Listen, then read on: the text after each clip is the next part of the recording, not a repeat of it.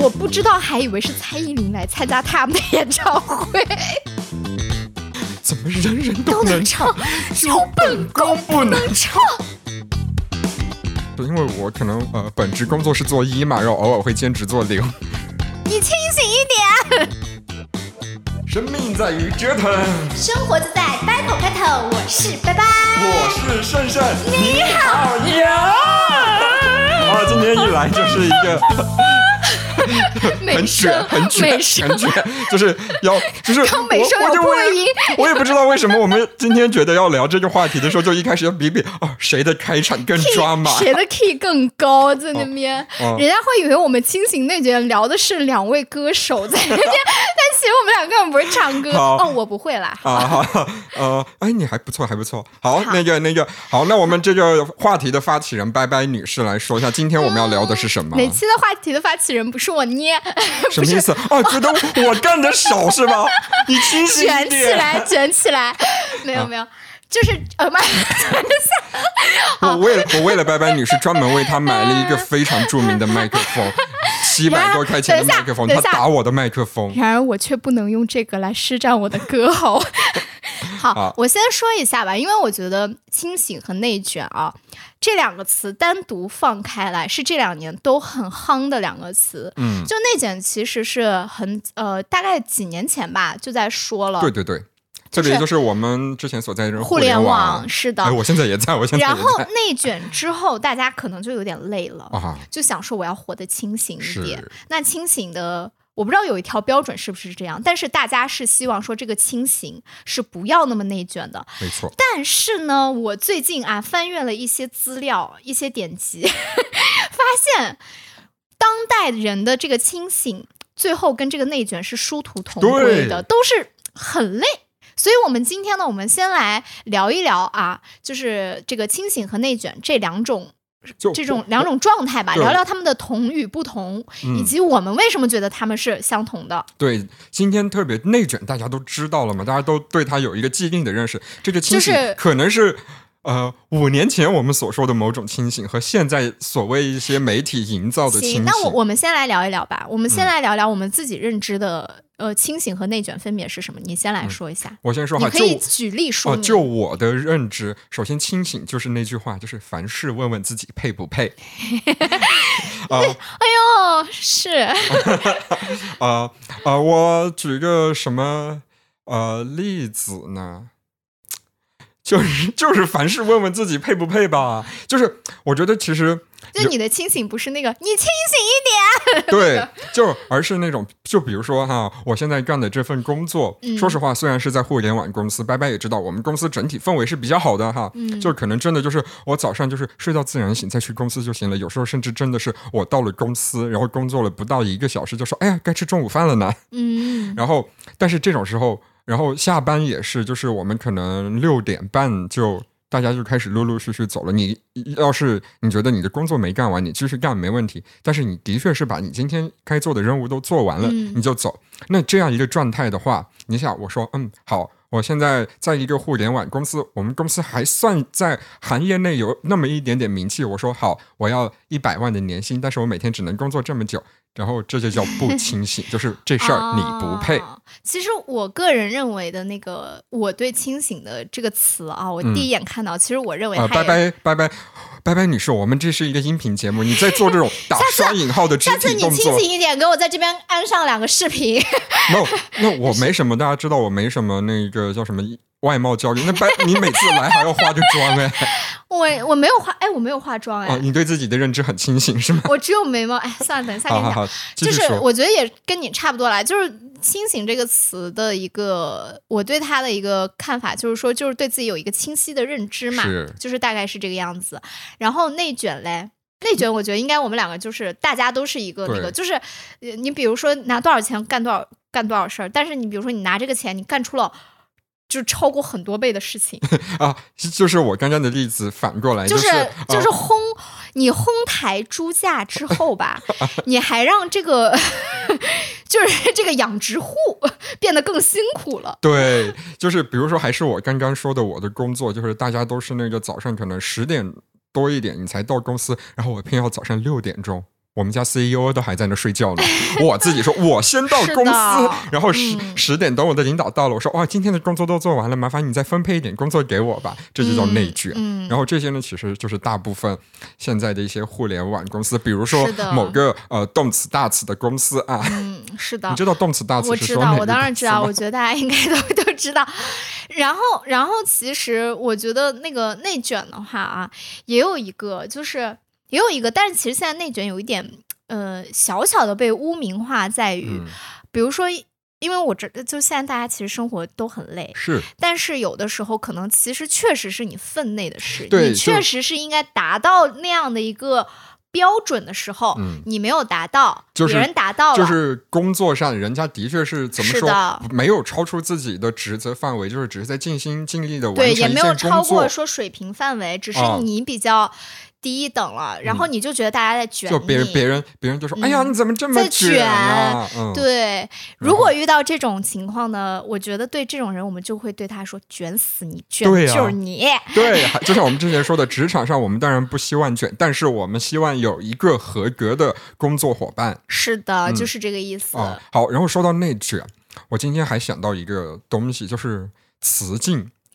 就是这个雌竞，就是这个所谓的雌竞，其实不不不只包含那个直女啊，白白女士，这个麦克风你要凑近一点，就是不止，我不止包括雌性啊，对，不止包括雌性，呃，包括 gay。我早些年间就是在去呃还在会涉猎那个去 gay 吧的时候，你就会知道，就是大家。特别是因为我可能呃本职工作是做一嘛，然后偶尔会兼职做零 这件事情，所以我好像觉得我没那么，我当年去酒吧就真的是我要喝好，我要跳好，有就要嗨好，你就真的发现有一些零就是当有呃他们心仪的男嘉宾啊，但当年我也有幸呃偶尔几次成为这个他们心仪的男嘉宾的时候，我真的会觉得就是。你们不要再打了，要打给我上上那个舞池去打。对，就是雌竞也会让我觉得其实是一种内卷，但也不只是直女，也不只是 gay，就是还有雄竞嘛。对对对，现在就这种无所无意义的竞。对，然后比如说有一些。呃，男士他们在参参与一些酒局饭局的时候，遇到在场有一些他心仪的女嘉宾，他就开始高谈阔论，然后展现自己的那个呃，好像很有知识的一面。是的。还有一方面，我跟你讲，我今天才。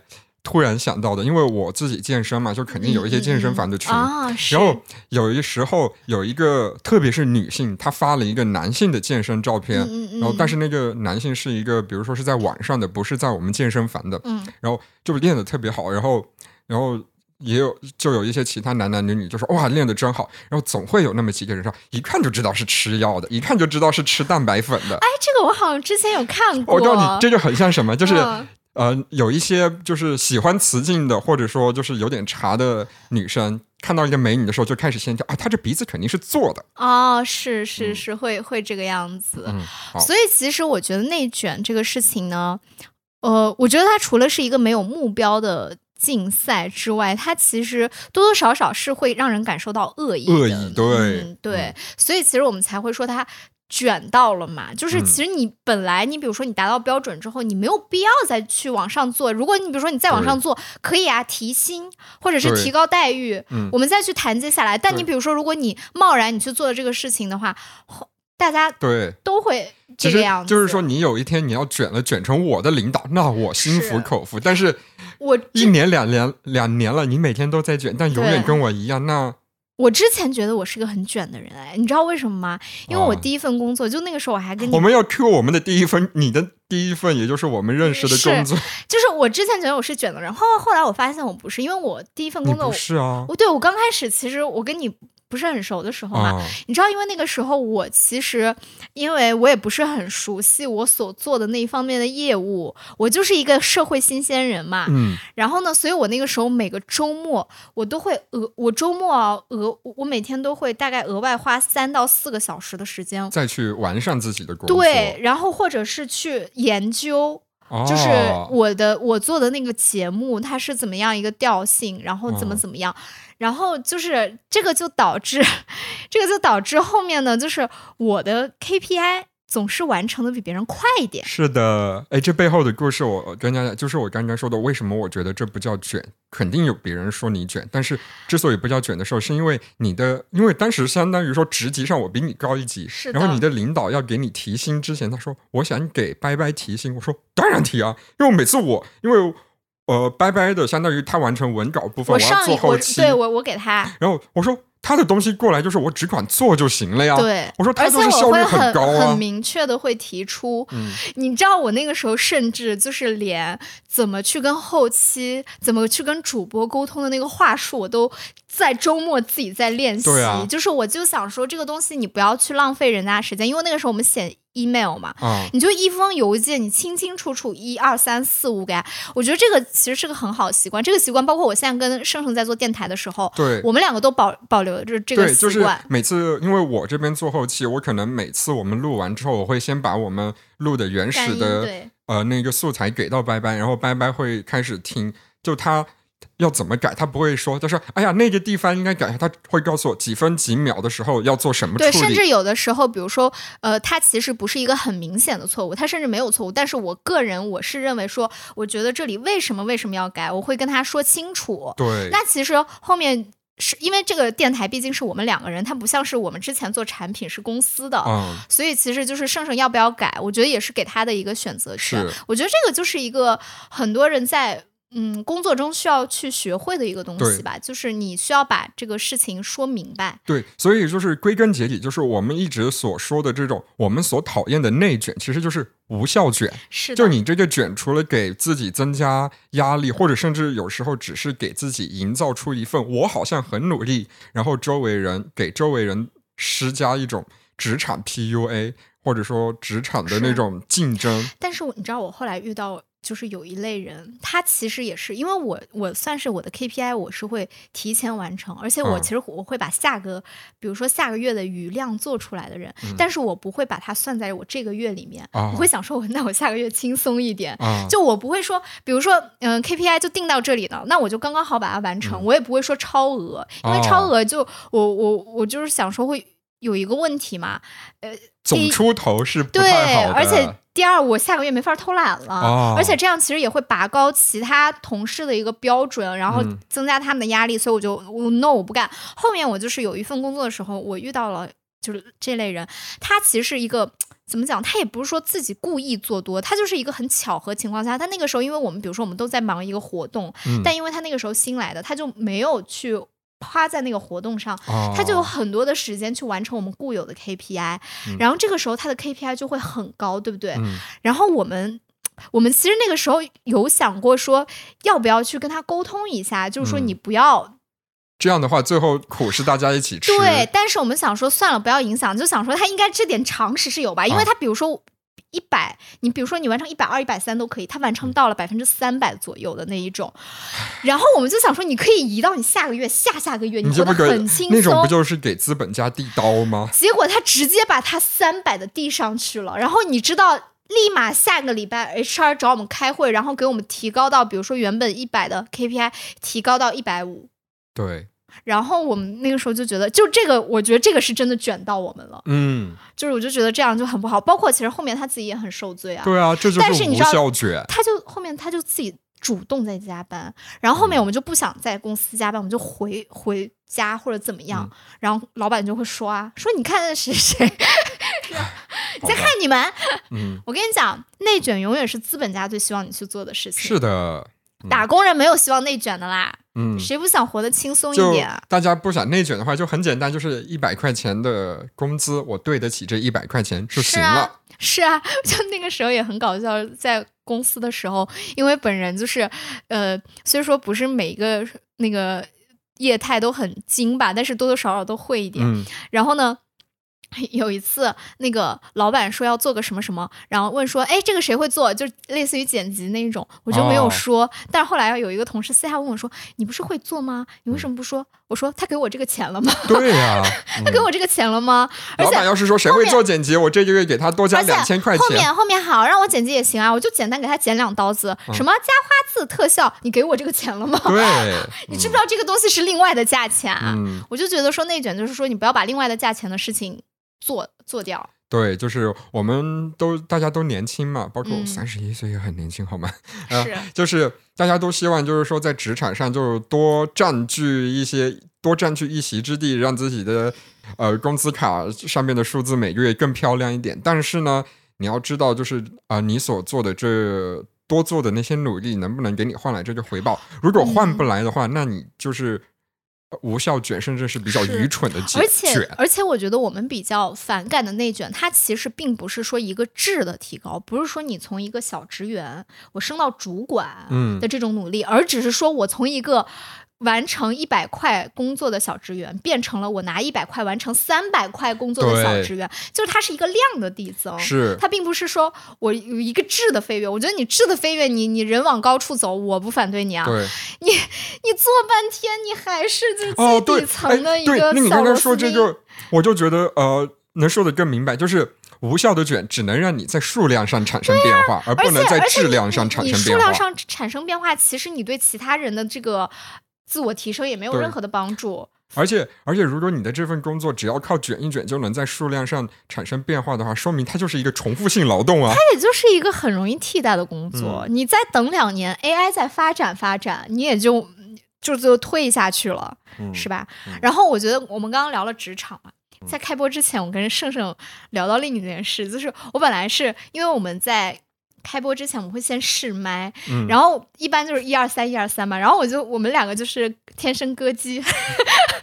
就是就这么说吧，每次比如说大家听到的节目是一小时的话，但其实我们前面在前面一小时十分钟唱了十分钟，你知道吗？然后我就跟盛盛说说，我说我原来觉得我唱歌还 OK，但是因为最近可能就刷视频，互联网的世界实在太那个广阔了，然后就发现说自己唱的是什么东西啊，然后就发现很多能唱的，然后底下就会有那种评论说，怎么人人都能唱，就本宫不能唱？不是你就是怎么？人人都能唱，就本宫不能唱。然后，对，然后你就会发现，因为你知道，你不玩抖音，但是抖音有一个就是那种合拍，就是类似于一个专业歌手在那边唱上半句，你去接他下半句，对不对？你本来觉得，就是本来这个其实是一个很 KTV 的行为，你就觉得说，哼，我在 KTV 我都能那个评分拿到，就是有如果有那种评分的话，我可以拿到九十多，我这唱出来还不是洒洒水啊？然后你就唱了，什么鸭子在叫啊？然后这个时候你就会看到一些。就是唱的很好的人，就他们也不是专业歌手，也跟你一样是业余的，但是就是那个咬字。气息就是怎么会这么好听，然后就有点被卷到，就是因为一个爱好而已。就一方面你想说姐妹快出道，然后另外一方面就是就是本宫不能，就是本宫不能唱，凭什么你们都能唱？那所以你是想说，就是其实互联网现在大家都是信息越来越发达，弄得你真的很容易被卷到。你因为你不只是职场啊，你比如说呃那个现在很多事情啊，你比如说就是呃一些一些小玩。玩意儿你都容易被卷，你知道什么叫咕卡吗？你不知道对不对？就如果我们是一个视频节目的话，现在我应该是那个镜头突然拉到我脸，我也是前阵子才知道。就这个东西有点像是什么呢？就是我们小时候拿一个卡片在上面贴贴画。当然，这个是我的片面之词啊。就是如果就是咕卡界的一些大神，不要就是 在这边骂我。就那些咕卡老师就没有冒犯各位的意思。咕卡老师现在都是年纪很小的学生，就小学的老师。小学的小学的咕卡老师，初中的咕卡老师，就是。他们真的就是哇，就是而且那个卡哦，就是你知道之前我我我我我我也估过我的铅笔盒，小时候就是拿那个就是贴卡贴画嘛，然后呢你就直接拿手贴，对不对？他们现在就是不行哦，拿镊子，然后就是把它贴的很漂亮，就因为现在不是有那种明星的小卡，以后会有这种硕士专业然后写论文吗？有吧，应该会有，因为你想 K-pop 都有那种论文，人类学研究了，我觉得这个应该也很快。就你就感觉就什么东西都在卷。然后我前两天就是看到，就是疯狂爱上那种看火鸡面的那个做饭视频，就做火鸡面，火鸡面还都要卷吗？对。就是那种，就火鸡面本来是很平常一个面，就我有时候真的很不懂现在的那个网络上你要怎么做它，然后就是哇，我就觉得说天哪，就你知道你那一刻胜负欲就起来，因为我家有火鸡面有芝士，我就心想，人人都能做出这么可口的火鸡面，就本宫不能，就那种妹妹，快去找个班上吧。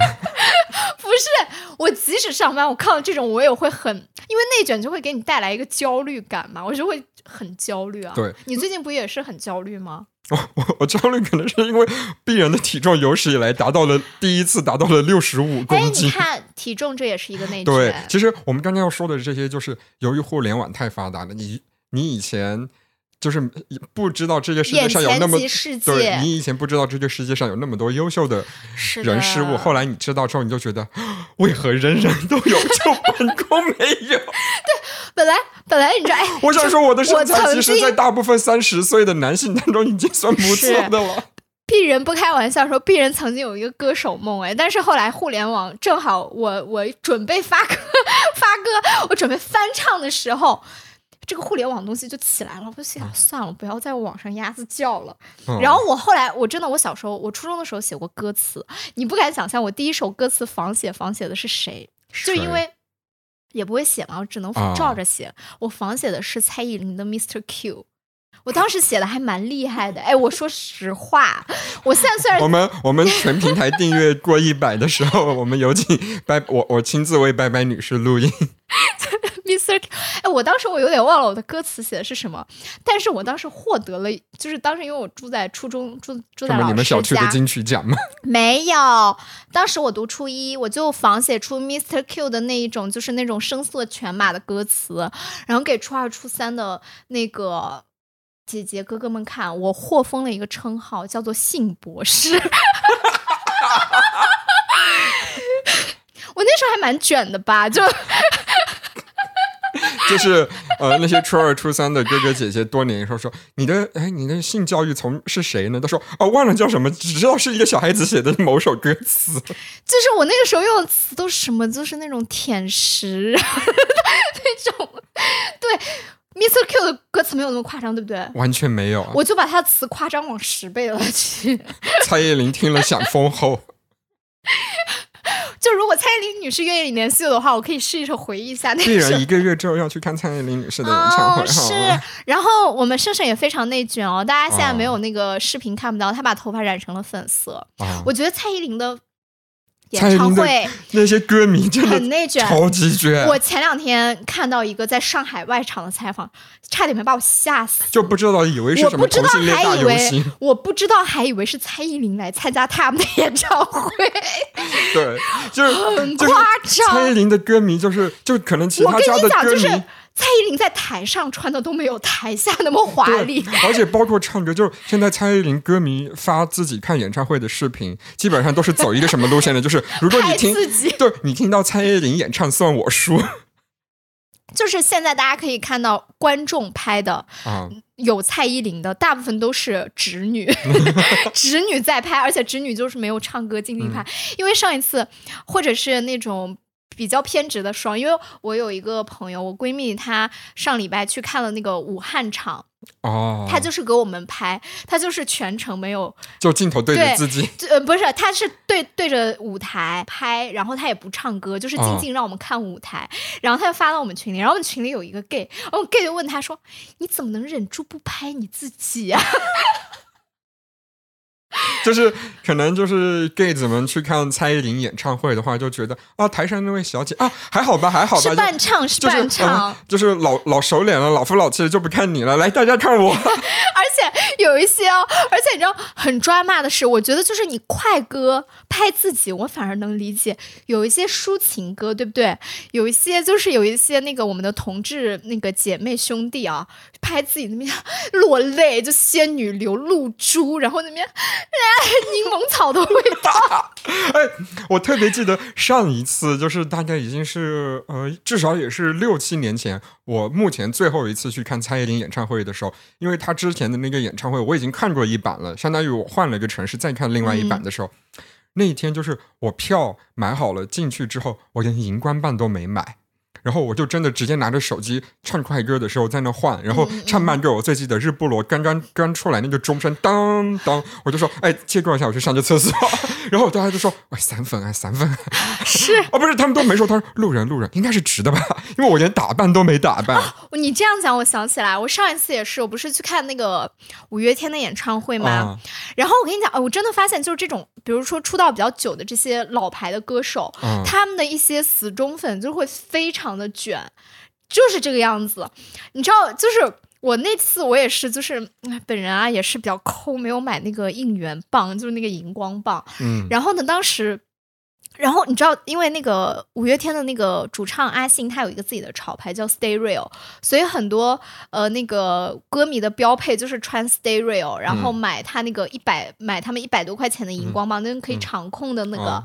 然后呢就去听歌。就高配版哈。呀我当天就是什么，Stay 拼多多，差不多，然后也没有买荧光棒，因为我说真的，当时那张票的票价已经超出我原本的预算了。哦。我原本你知道我要买哪个档位吗？就最低档位，结果嗯我买到中档票，然后哦我觉得我已经 enough，我这辈子没有为男人花过就是那么多。自己觉得我已经很卷了。我没有为一一个男人花过那么多钱，我这次是为五个男人花钱，但我后来除了一下，好，每个男人我大概花个那个几百块，也算也算好值回票价哈。啊然后，然后我就去听了，然后就旁边，就是你知道，我旁我前后左右被 stereo 包围，哎，啊，然后而且他们就是会拿，就在开场之前，嗯就呃会先放歌嘛，然后就放他们比较新的歌，就是一些单曲哈。对，然后我就。我就我就唱不出来，然后然后那些歌迷唱的超大声，然后旁边那个那个那个歌迷很好心的说：“姐姐是新粉吗？还是路人？” 就是哎，这路人还挺舍得的嘛，还买着中档的票哎。我说我我我当时不好意思，因为我连荧光棒都没有买。我说我上次我说。哦，那个路人来的，然后然后他说，然后他们很好心说没关系，加入五月天什么时候都不会太晚，然后就开始大唱歌，而且这还有那种转音哦，这阿信都没有转音，他们在那边给我大转音，你知道吗？然后啊，这个时候更夸张出现了，我旁边一个女生，她应该是为了就是看五月天鸟巢嗯。专门来北京，然后呢，她因为我看她有很多拍立得，就是去北京的景点嘛，那应该就是一个就是本来是游客，然后她就拿出那个，她应该也追韩团，她拿出韩团的小卡，在那个舞台前面拍了好几张，然后后面又开始拍自己，然后拍完自己，我以为这个时候就结束了，她又拿出相机 又拍了一张，拍完之后，你以为结束对不对？拍立得又出来了。我当时举着我的 iPhone 十四，我就在想，我这个手机，我今天我举不举？我是举还是不举？关键我那个那一区，我非常我不知道我是应该是捅了什么歌迷窝，周围全是那种至少拿着两三个仪器的，这还有一个那种 iPad，你知道吗？哦，就是没有一个纯路人。然后，好，第一首歌响起了，我想，然后周围人哇起来，然后，但是那个音乐很感染人，我也起来，但是就是人年纪也是到了，你站不了全场，中间几度想要。拿口水喝一下，旁边哇，就是那种，然后你就觉得说，好，我要站起来。关键是他们厉害到什么地步？因为五月天有是些歌是闽南语，哦，我我因为我比较有天生的优势嘛，因为我本身就是我、你你的你来的地区就有闽南语的，对，然后然后再加上我我唱闽南语确实是可能就是比较那个唱的比较好，而且我也确实会说一些闽南语。关键是旁边就是你听他们口音全是北方人，啊。闽南语一句不落的唱出来，而且都不是慢歌哦，哦。就是五月天有首歌叫做《尬掐》，非常快，就那个闽南语跑的再快点，我觉得是 rap 的程度，旁边 我就是我这边。被被卷到就，被卷到，然后几嗯。度我都有点我，因为它上面有歌词，嗯，就是类似于有点像是我跟着歌词把那个方言唱出来，哦，然后旁边的人居然一个字都不带错，我中间唱到唱到几度我都嘴瓢，旁边那个就是我感觉他他可以直接上去代替那五个人去唱，好好好，那个呃，跟各位那个听众说一下，鄙人对本期的这个收听质量不负任何责任。就是我因为大家都知道，我们录节目之前都会喝喝一点酒，然后我在想，是不是我刚刚给拜拜兑的酒有点酒精放多了？他整个人在这，你就。就是我特别想提醒他，我们这是个音频节目，不是视频节目。他整个人就是有感觉一有在一边一边做一边一边录一边在做什么有氧运动。对，在做仰卧起坐就一直前然后，我我只是想说了，就这个事情就是很卷，就看你怎么圆回来。就是就是，我就觉得说，就这个卷已经卷到了生活的方方面面。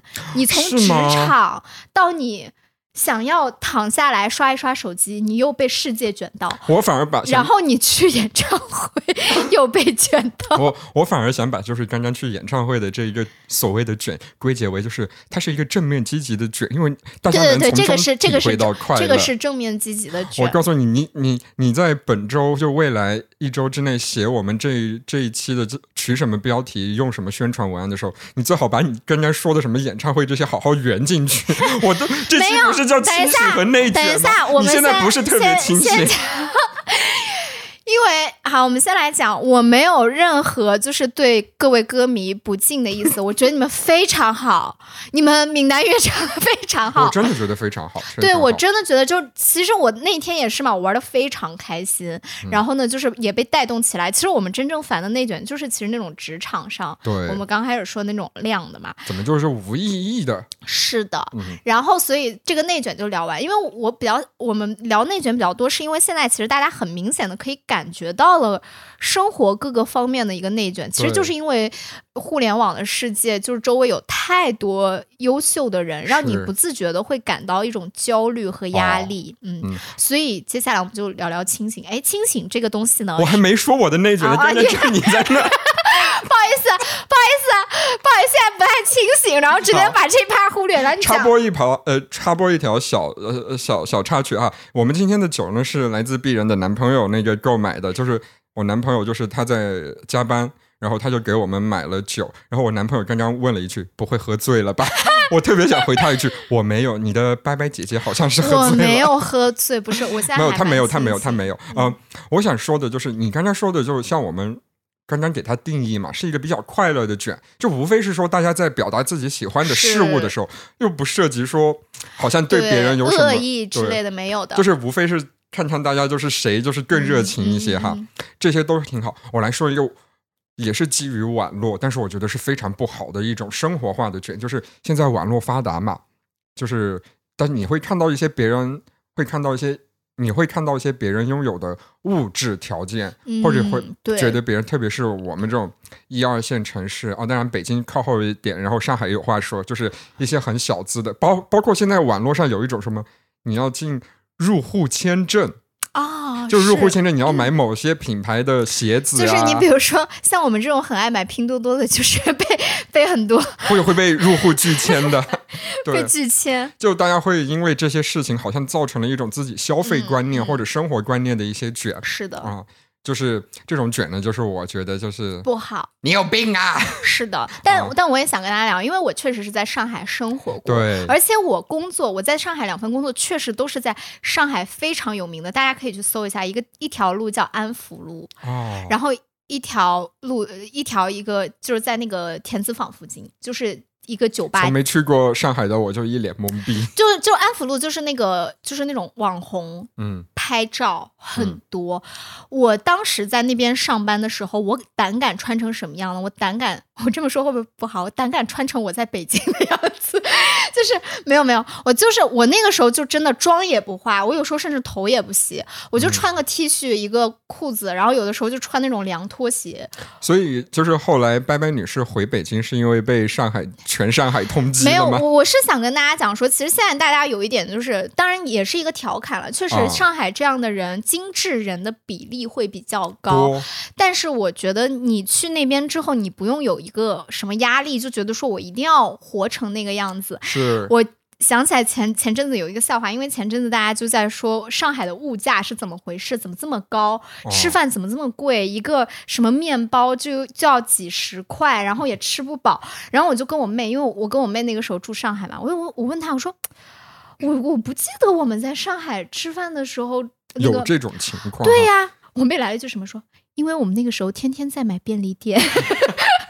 我后来想了一下，是的，是因为我们看别的地方菜物价太高，所以我们天天去吃便利店。哦，原来是这样。对对。然后，因为我其实是之前有一次，呃，我男朋友他刷到一个，应该是抖音还是小红书上说，有一家的咖啡，其实真的就是可能就三四百毫升吧，你得排队两三个小时买一杯那个咖啡，然后所有人都在那排着，我真的就我无法理解。我我这种超级爱喝咖啡的人，就总是公司有人问我，就是说什么豆子好，我说不知道，我我就是网上买的。他说哎，能什么拼多多吗？我说不，嗯幺六八八。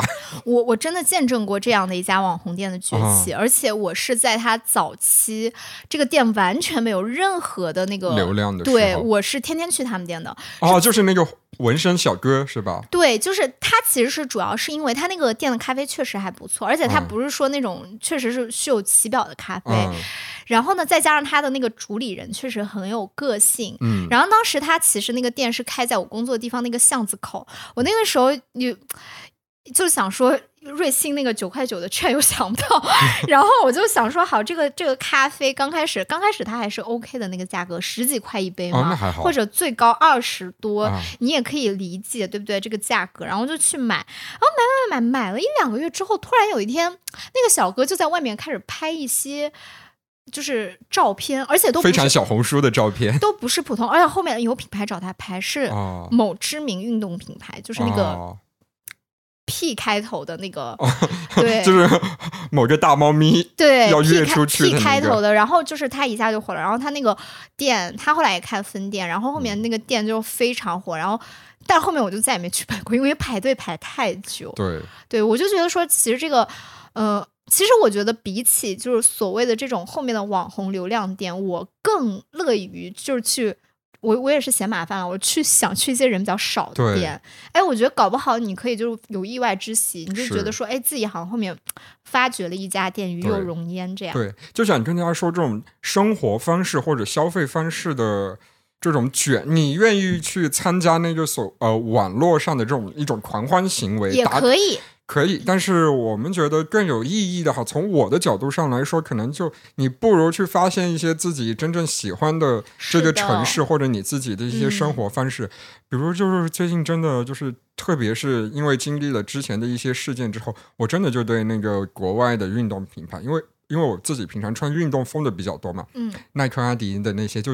就已经开始越来越不觉得他们有多好看、多性感，现在反而对一些我们国家的李宁啊，然后安踏这些就觉得哇，好好看，我好喜欢，然后穿的也特别舒服。嗯就是你不如寻求一种就是自己更能自洽的一种消费方式和生活方式。生活方式的不内卷，就是不被互联网卷到的一个核心，就是你要去对一些东西祛魅。对对对，对，就是你不要去去崇拜它，或者是我嗯。觉得偶尔你去拥抱一下消费主义是 OK 的，因为有嗯。时候消费主义确实会让你短暂的肾上腺素飙升，觉得很开心。对，。而且我们国家的经济增长也得靠消费。是，的，但是你不能说我长期的对，或者是我确实我想为了呃在朋友圈多，因为你知道我之前会有一个。就是小时候嘛，会有这样的一个感觉，就是我觉得说我这张我这套衣服，我今天发过照片了，我下次发照片我就不可以穿这套衣服了，我为此我就要去多买几套衣服，啊，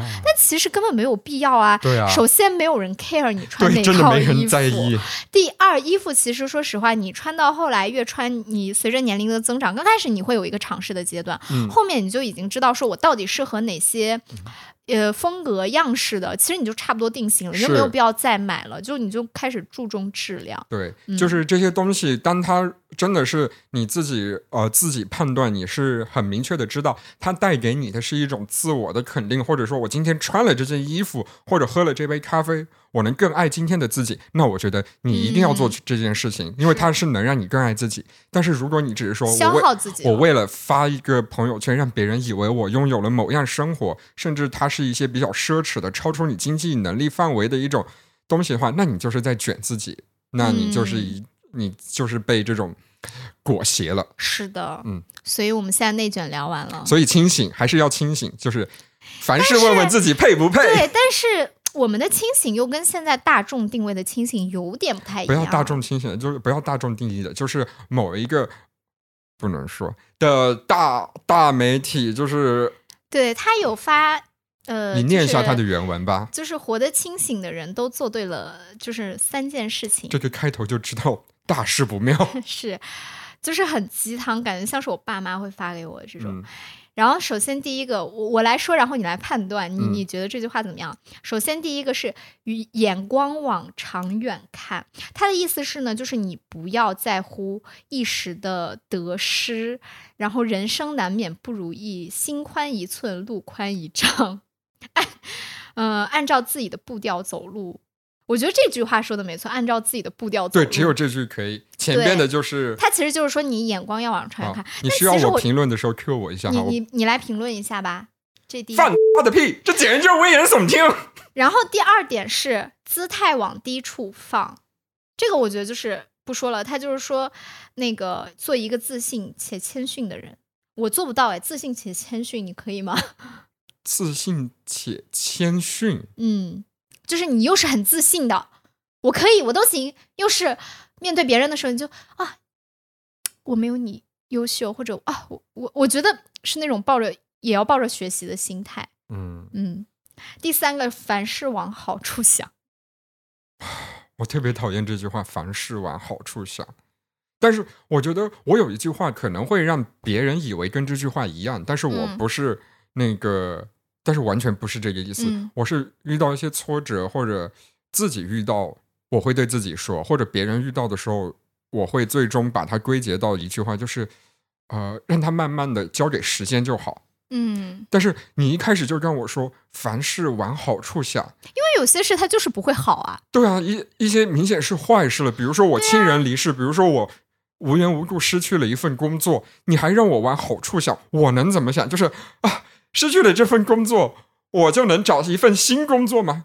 或者说，那个啊，他跟我提分手，我的人生那个经历阅历就会怎么怎么样？这根本不是好事。就是我觉得强行让大家就是说，呃，强行在那种。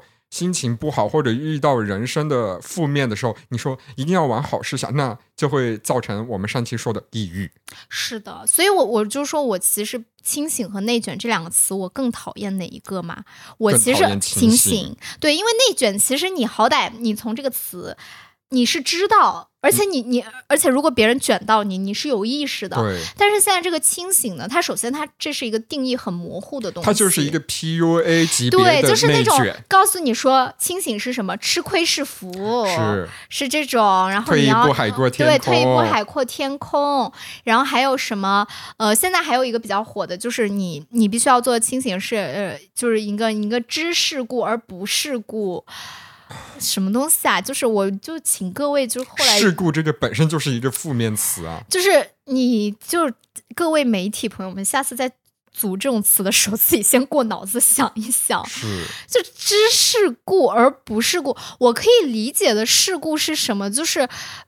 把所有的事都放在一个利益的天平去衡量，就是那种成人世界的达尔文法则。嗯嗯嗯。但是你知道这个东西，你又不去践行这个东西，我觉得应该是他们说的这个。对对对。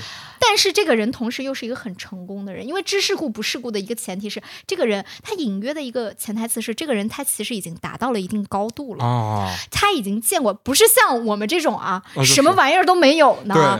这确实是在书本上啊，或者道听途说了一些达尔文法则，是是。然后我们也不是说我们不践行，而是我们环境没有让我们践行的空间，我们周围的人都是跟我们需要，对，都不是践行达尔文法则的。他的。一个潜台词是已经是一个很成功的人了，嗯，然后呢，他知世故又不世故，那我就觉得 这个东西对，特别你说给现在的职场的年轻人，就是现在职场中坚力量二三十岁甚至到四十岁的这群人的话，你就是告诉大家，就是来，你要有一颗改变规则的心，但是呢，你又要服从这个规则，但是你又不能被这个规则所改变。对，我就觉得其实这是一个很矛盾的，就是我觉得它就是一个很巨大的骗局。就是“清醒”这个词，我觉得啊，就不是我和圣圣说的“清醒”，就是在我们刚刚读的这段话这个语境当中，以及很多现在很多就是所谓的“清醒”，它其实就是我认为是一个很大的骗局，对，非常的不接地气。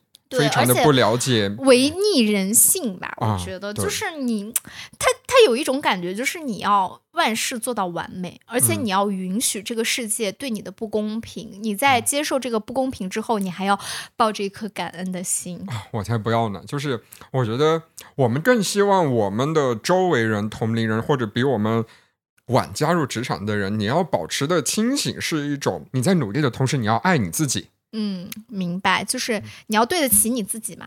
嗯嗯，所以这个我们就聊到了说我们的一个所谓的，就是因为我们刚才已经表达了我们对现在的一个所谓对清醒的一个解释的一个厌弃。嗯嗯，我们接下来我们就可以聊一聊，就是我们所谓的人生的理想状态，你觉得应该是什么？因为现在你知道，大家都会觉得说清醒是一个很理想的状态，就觉得说就有一种看破万物，哦但是你知道，就是拂一拂衣袖就可以上山，然后 但是如果有世界世界需要我，我又下山那种。哦哦，我懂这个意思。嗯我的理想状态，其实我我一直觉得我当下都很理想的，嗯，因为我好像觉得我自从嗯，特别是来北京之后，我就变成一个特别容易知足的人。我觉得嗯我的理想状态就是知足，就是嗯所有我回想，呃，包括我之前做 B 站，就是为什么大家会说，哎，你为什么没数据不好啊？后来没做起来，我说因为我没继续为他努力啊。嗯，就是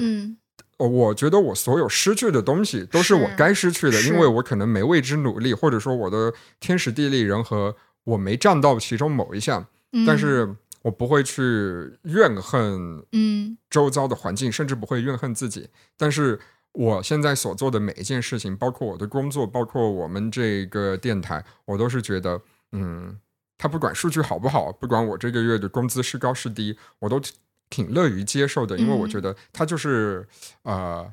多一分我会觉得受之有愧，少一分我会觉得拿来吧你。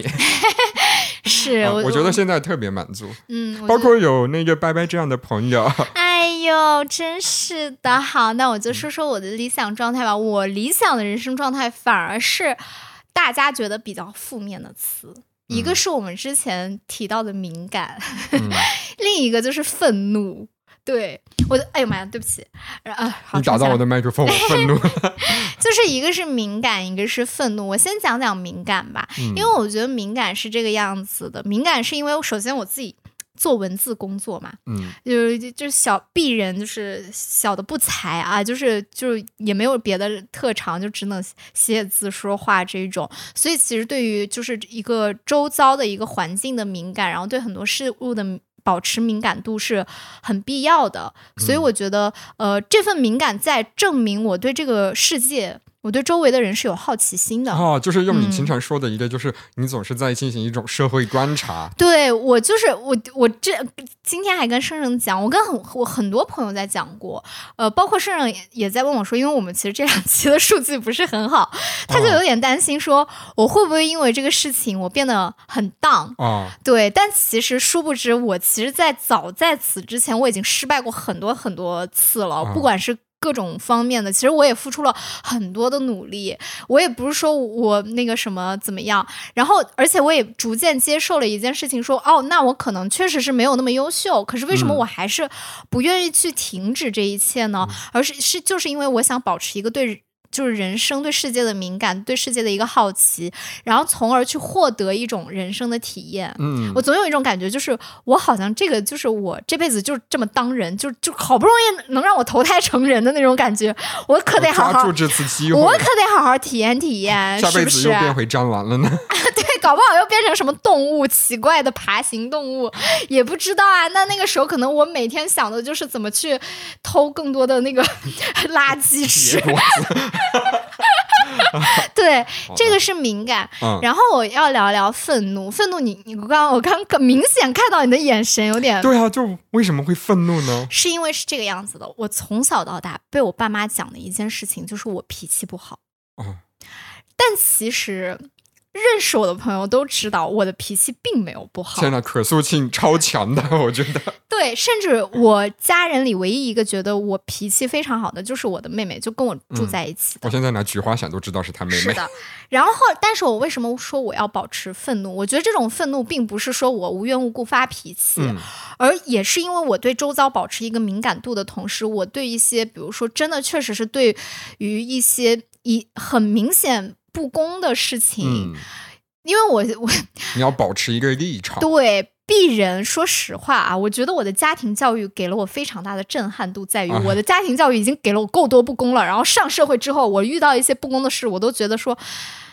洒洒水啊，就那样吧，就是什么、什么招数，我爸还没吵使过。就是吵什么吵，就这么一点小事。吵什么吵？你们哎，不是老板再不公，顶多少给我两个两个子儿。我妈，我妈是当年直接跟我说说说，就是说应该把你打掉那种话，就那种感觉。我我我我帮帮帮拜拜找补一下，就是他说的什么吵什么吵，是针对他自己哈，不是说别人。对对对，就是那种感觉。然后包括小时候，其实就是我听到了很多，包括其实呃我在社会上体验到的性别歧视的事情，其实还。不是很多，我反而是在我自己的家族里面，每一年都在体验。因为你一直在大城市工作，其实大城市这种情况会好好不少。是的，然后，然后，然后就是我是在家里面体验很多，然后呢，在家体验很多，就是就会导致我从小就跟个斗鸡一样啊，就那种不行，就是干嘛？拜拜会在那个年夜饭的时候。拍桌而起，问问外婆为什么我们女生的红包就要少五十块钱？对我是真的会这个样子，而且我甚至跟我姨父啊曾经大吵过关于同性恋这个事情。嗯，就是因为你知道现在很多人都会说啊，说你不要跟老一辈吵这个事情啊，他们又不懂，他们又不懂。但我就觉得说，那凭什么？他每天他都在试图。就是他觉得他在纠正我的思想，那我凭什么不能跟他吵？我凭什么不能纠正他的思想？我就很生气，因为首先他一直站在我我自己是一个就是直女嘛，嗯。他是也是一个直男啊，他一直站在直人的立场上。我从来我们，然后我可能我是站在同性恋这一方，但是我从来没有说过说那那个什么直人也很恶心啊这种话。但是他一直在讲说同性恋很恶心、很变态，然后包括比如说传染疾病这种东西。我那个时候才上高中，我那个时候其实唯一认识的一个同性恋者是我后面变成 trans 的那个朋友啊。对我那个时候其实就非常不避讳的，就是跟大家介绍说我的这个朋友他非常的优秀，就他除了就是他自身的性向其实跟我们是不一样的之外，他英语非常好，他学习非常好，他甚至高考成绩是我们当时班级的第一名。哇哦！对，所以我就跟他们讲说，你们所认为的那些的那种什么观点根本就是错误的啊，这个东西跟一个人的性向是嗯性取向是没有任何关系的。优劣其实是跟这个人的性向根本没什么对没有关系，但是他们就觉得说这个有关系。那这个时候其实很多人都说：“哎，你不要跟他吵啦，大人就是不懂嘛。”我就直接拍案而起，我在那边就舌战群儒。凭什么？我真的当时我大姨夫、我二姨夫、我大舅、小舅四个男的对着我吵，就一个一个给他们吵回去。我觉得这个就是我保持愤怒的一个原因。然后我保持愤怒，其实我近两年有感受到这份。愤怒为我带来的好处，他们不敢对我说三道四，因为我现在已经。呃，一二十八了嘛，然后其实按我们老家的算法，我已经三十岁了。我在我们那边已经算是不孝女中的大不孝。对，因为 在在你老家那边，现在不生二胎都已经是个罪过了。我甚至现在还在谈恋爱，而且跟我谈恋爱的对象，甚至还没有准备要结婚这件事，就没有把结婚的流程提上行程这件事。然后，对我还没收到贵男朋友对我发 出的，就是说怎么求婚的这个策划。因为我也我也不是很急，你知道吗？然后你知道吗？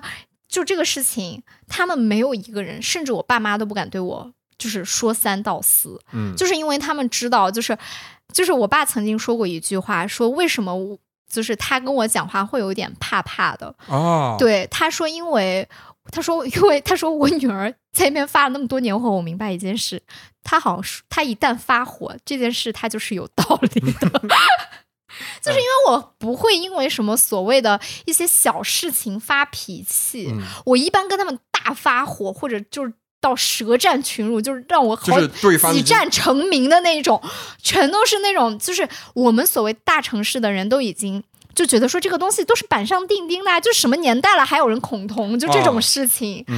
就是我会因为这种事跟他们大发火。哎，我我我我你，因为你知道我是一个其实是有点特别在跟我爸妈的交涉上多少有一点报喜不报忧，或者说大家能保持某种和平就行的。然后我最近不是染了那个粉红色的头发嘛，我发了两条朋友圈，但是其实我都把我爸妈屏屏蔽掉了。不是说我呃不是说怕他们说，而是觉得。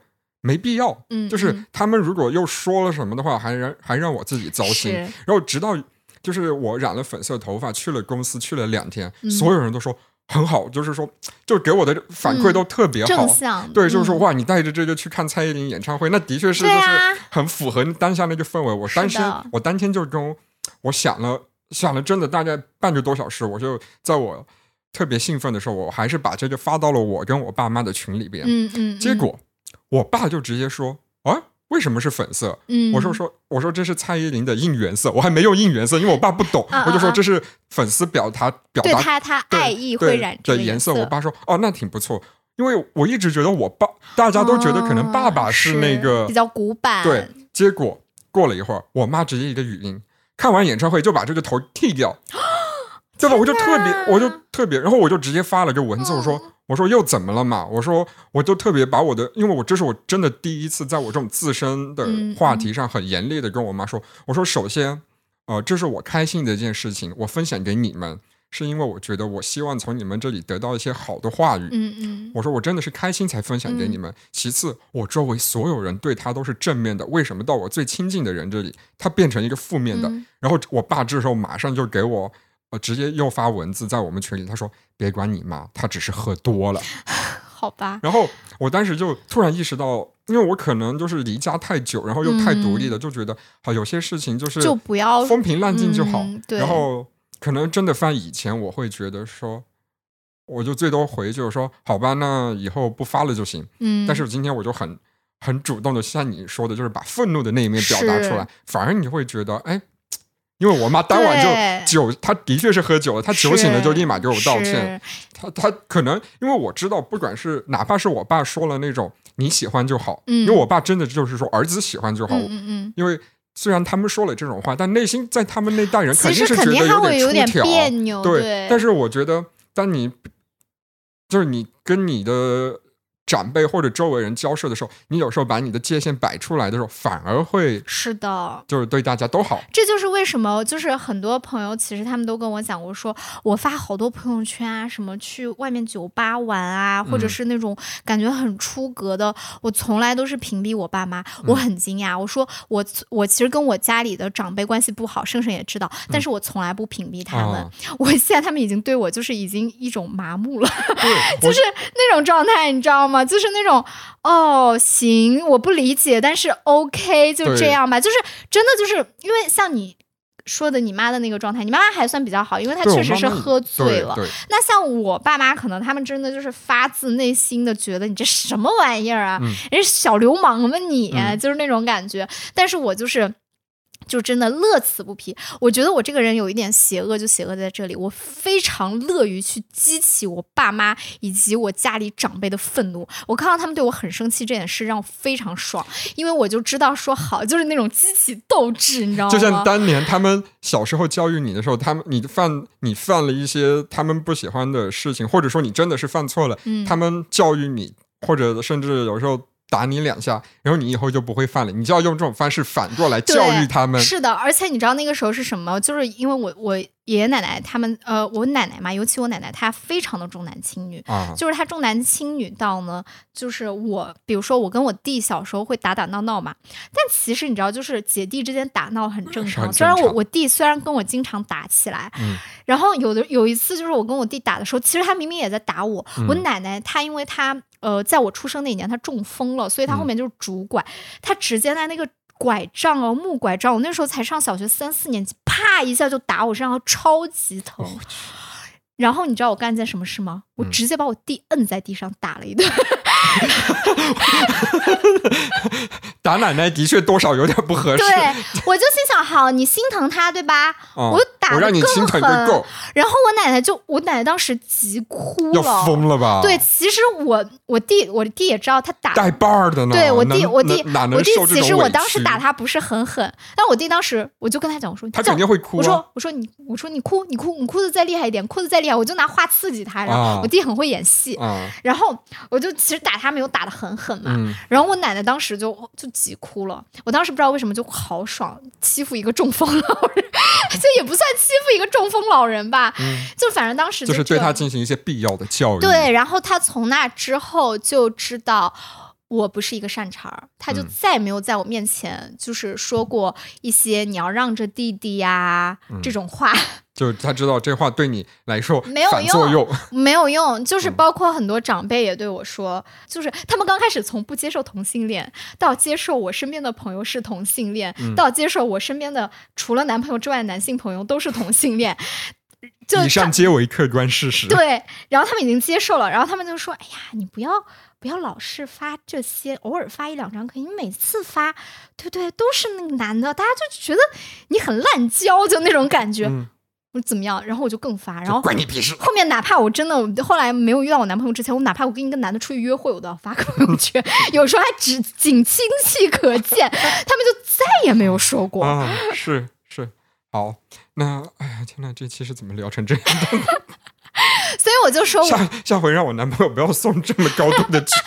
我我我我这一期真的是，我我一整个就是听拜拜在这说的时候，我说霞姐要不要看一下脚本啊？你在说什么啊？你能不能清没有啊，我？们在聊理想人生状态嘛，聊完了嘛，敏感和愤怒，你是知足吗？啊，好哇，你的好好平和哦，哎，我最近在记录我的心心情，因为呃，苹果如果你更新到 iOS 十七，当然我现在在测试版的话，它会每天让你分时段记录你今天什么心情。我选的最多的词就是平和，所以我才说为什么我其实现在已经过上了我觉得比较舒适的人生的状态，嗯就是我觉得我一直挺知足的，嗯就是所有事情，我好像当我失去了一个东西，失去了一个人事物的时候，我好像都都会想到，就是好像我已经做好失去他的准备，因为我的确没有为之留住他付之付出过太多努力，嗯嗯，然后所有我得到的，我就说啊。拿来吧你，这都就是我应得的。是的，嗯我觉得，我觉得大家也可以，就是如果愿意留言的话，可以在留言区跟我们说一下，就是你理想的人生状态是什么。因为首先，我嗯跟圣圣都非常讨厌清醒和内卷。对你如何清？你现在觉得你如何清醒的在认知你的人生？是的，我最后这个问题只是强行把那个话题往那个标题上凑一下。我到现在，哎呦，没有必要啦！我觉得就是所有听我们我们直男都这样，就是非常理性的。听我们听我们那个播客的听众，应我觉得应该都是一些比较发散性思维的人吧。啊，哎，我有一个算是网友吧，他说我我喜欢听你们电台，然后但是我我不太喜欢的就是我插不上嘴。你知道，我之前我之前说话的时候，别人都会有跟跟就是有这个反馈，就啊我没有录电台之前，别人都说，我觉得跟你讲话就听你讲话，我需要就是听十分钟，大概休息五对，分钟。哎，我那个网友他就说，听你们俩聊聊聊完一个观点之后，我要暂停一下，然后我一定要把我的观点说出来，然后再继续播放。我心想，还好没有跟我们录来录电台。啊，就是拜拜，今天就是有呃简单臆想一下我们之后请嘉宾这件事情。我说 那个嘉宾应该就是我们要给嘉宾录之前说这是一个牌子，当你举起来举起来的时候，我们两个会同时 mute 掉除。非那个嘉宾真的非常大腕儿，腕儿大到就是我们真的不不是敢您说放个您说您放个说比如说真的有一天我们真的比如说做到一千期，蔡依林突然哎哇我们瞧到蔡依林了，你怎么办？我会先采访他，就说。这才是理想的人生状态吧。，我说我就最近我就我就会很想说说最近行情那么差吗？来我们节目是吧？好，那我们今天要不就先到这里吧，也嗯聊了蛮久了。好，拜拜拜拜女士还想还需要赶紧回家连夜想这一期的标题和文案怎么写，我实在不知道。哎，我跟你讲，真的每一次我都发现，说我提出的我们提出的脚本，我都觉得说啊，好像聊不了多少。对，我们只只只需要一半的时间，大概就是三十分钟需要聊我们脚本上有的，然后另外三十分钟我们要聊脚本上没有的。我觉得现在大家应该对我们的两个的那个家庭生活、社交生活都非常的了如指掌我。们现在可能在想，能不能赶紧重新投一次胎？最近那个电台上的梗快用完了没有啊，我还没有哎。啊！我我也还没有，我们还有很多没聊。是啊，就给大家提一些吧，比如说我们俩都经历过的校园霸凌的事情。是。校园霸凌，如果大家想还有我们下礼拜我们要聊一个算就是卦。成年 成成年人的迷信 是，啊。因为我我本人是很迷信的，什么盛盛盛是不太迷信对，我是非常不迷信。但是我跟你讲、求神哦，拜佛啊，他改过名，啊各位，我跟你讲，他改过名，对，然后自自己还经常说，哎，改了这个名，真的让我的运势很然后。还在那边说我不迷信，这是我听过最迷信的事了。啊，好，我们之后还有些什么？之后其实还有很多哎，我们其实每一期的节目。就是真的，就是想的很临时，真的我以为你要说想的很灵动。也很灵动啦，灵动且临时这样。好的，嗯好，那结尾了哈。嗯，对 好，所有观众呃听众朋友可以在这里喘一口气了，因为我们要结尾了。为什么突然有一个录音我记得你最近有没有看戴佩妮那个怎样的接唱？啊？就是有一个那个网红，他本来说话就是以怒音为特色，嗯。然后他去接唱戴佩妮的《怎样》，然后就是在意想不到的地方有怒音，就是如果我们在一起会怎样 那种。好下下面有那个非常愤怒的人生，一直保持清醒，从不曾经，有歌手梦和那个做做词家梦的，然后非常不内卷，永远保持愤怒的白白女士用录音来说一下我们的结束语。生活在这的。生命在于折腾，生命在于折腾。生活就在拜托拜托。我是拜拜，我是深深，再见。我的天哪，再见！什么最最后语录吗？